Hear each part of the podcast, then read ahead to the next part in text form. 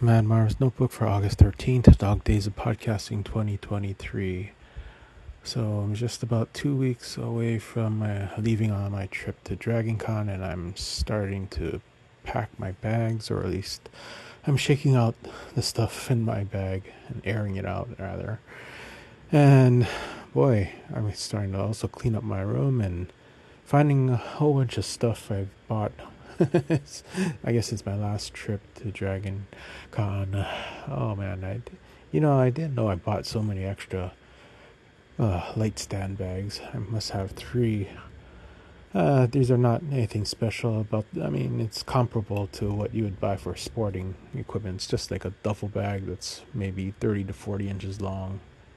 But I didn't think I bought three of them, and I know I'm not using any of them at the moment but I knew I could use them. I know that's why I bought them. Because I do have light stands that I would take on location, or at least I used to when I was shooting more often, but can't believe I ordered that many of them and kept forgetting that I ordered them, so I ordered another another bag. So I have now a total of three, and I don't need two of them. Anyway, cleaning up, clearing out. Uh, Got to figure out uh, what to do with stuff I don't want to throw away, but really should throw away. And I'm at that point where, yeah, if I need to find something for the trip, I gotta order it within the next week or so if I don't have any chance of packing it in my luggage to take on my trip. So I'm not sure. Well, am I the only one that's recording and going to Dragon Con? I know the usual guys that are going are not recording, and seems like most of the people recording this year are not going. it's a weird mix.